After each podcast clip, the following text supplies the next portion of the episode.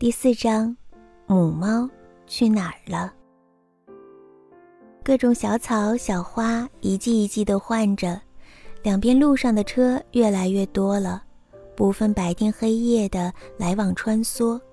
不知道人们天天飞奔着在忙些什么。车太多，走不动的时候，车里的人就会变得很烦躁。即使他们没有摇下车窗骂人，我们也能读到他们内心的声音。这些人如果是树的话，一个一个的也都交了心，卷了叶子了。尘土、废气、噪声，这密不透气的地面。前面的兄弟不断的抱怨着，在春天交了心，新生的叶子不断的卷了边儿，落到了地上。我快要不行了，我真的不行了，啊！我这叶子掉的还真有点用呢。树兄弟突然的情绪改变，让我们注意到他脚下原来是一只怀孕的母猫，正借了它掉下地上的叶子，做一个可怜的窝。这只猫成了我们注意的焦点，也让树兄弟暂时忘记了自己的种种不适不快。那是一只脏兮兮的白色波斯猫，模样狼狈，但眼神依然傲然。它并不理会我们，只是每天都辛苦地出去寻找着食物，并带回来一些可以保暖的东西，让那个可怜的窝更像一个窝。有一天，那只母猫不在的时候，伯伯突然开口说：“这是一只被遗弃的猫。”而不是一只野猫，你们看看它的眼睛，已经谁都不再信任了。可它信任我，不然怎么会在我的脚下筑窝呢？可是你不能给它提供食物啊。至少我可以为它遮风避雨的。我从前在一个寺院里生活了好几百年，寺院里呀，总是在收容这些可怜的动物。现在。不知道还有没有了？你是说寺院？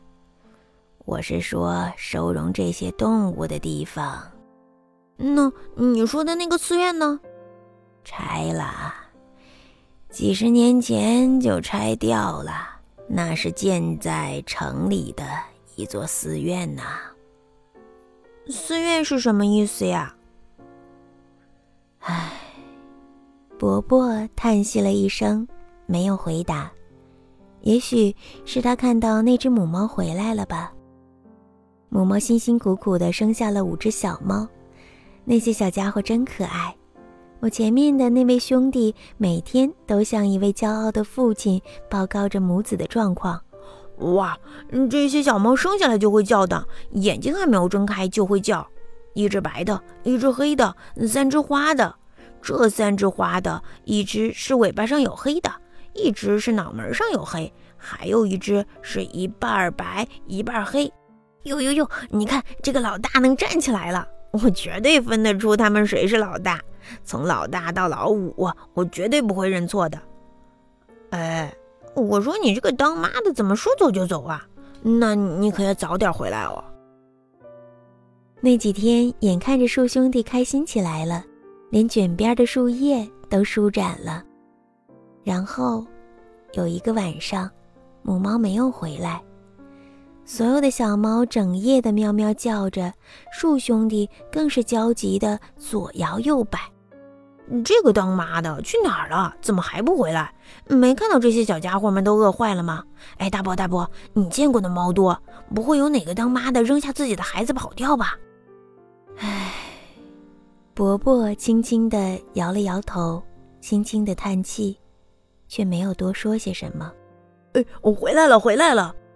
天刚亮的时候，树兄弟大声地欢呼起来。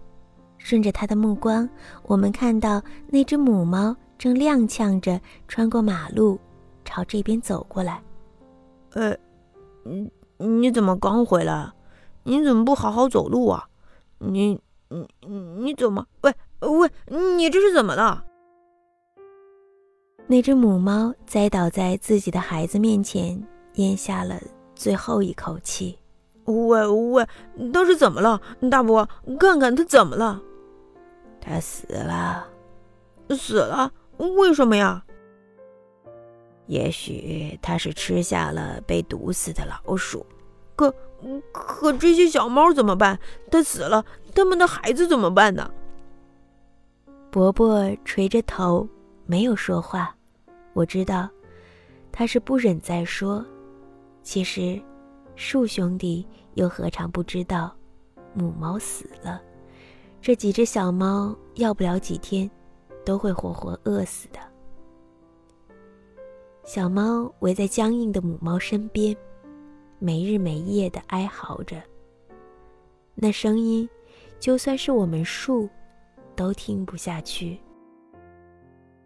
树兄弟急得不断的左摇右摆，他甚至说：“要不你们就凑合着喝点我的汁液吧，求求你们了，就凑合着喝一点吧，拿你们的小牙咬开我的树皮就行了。”然而，猫是不会吃树的。听着那些小猫越来越凄厉，也越来越微弱的叫声，树兄弟的叶子飞快地卷了边儿，成片的落了下来。然后我听到从它的树干中传来一声闷响，树兄弟再也不出声音了。我下意识地望望伯伯，伯伯老泪纵横地说。从前呐，总是听说树是有心的，我一直将信将疑。现在呀，我信了。这位树兄弟呀，真的是心碎而死了。树，心碎而死，那就让我一起心碎而死吧，总比眼睁睁的看着这几只小猫一点一点的饿死强。可是，我的心却只是痛着，在小猫的叫声中剧痛着，没有碎掉。大约是第三天，半夜时分，被树兄弟称作老大的那只小白猫，拼了最后一丝力气，居然用它纤细的四条小腿爬上了隔离着树和路的栏杆。他摇摇欲坠地站在栏杆的顶上，冲着开过的汽车虚弱而绝望地叫着。车灯一盏一盏的晃过去，没有停下来。也许根本就没有人看到他。那栏杆的地方很小，不够放下他的四只小爪子。眼看着他随时都会掉下去，或者……掉回窝边，或者掉到路上，被压成一坨肉泥。有一辆车终于减速了，减速了，但还是没有停下来。终于开走了。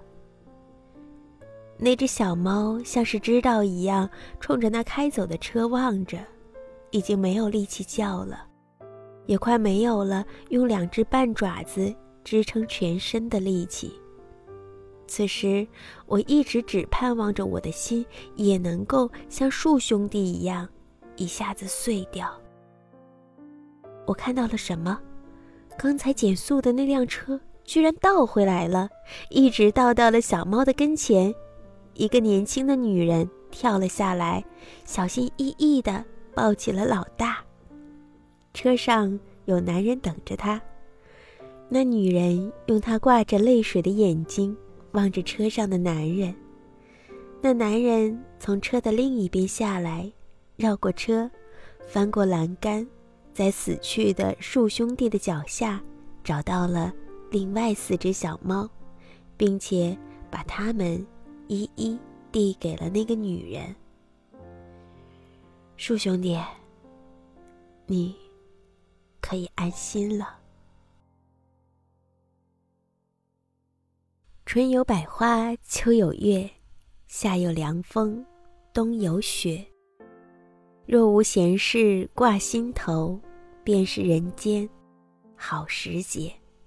现在，我会常常念叨着这些从树伯伯那里学来的诗句。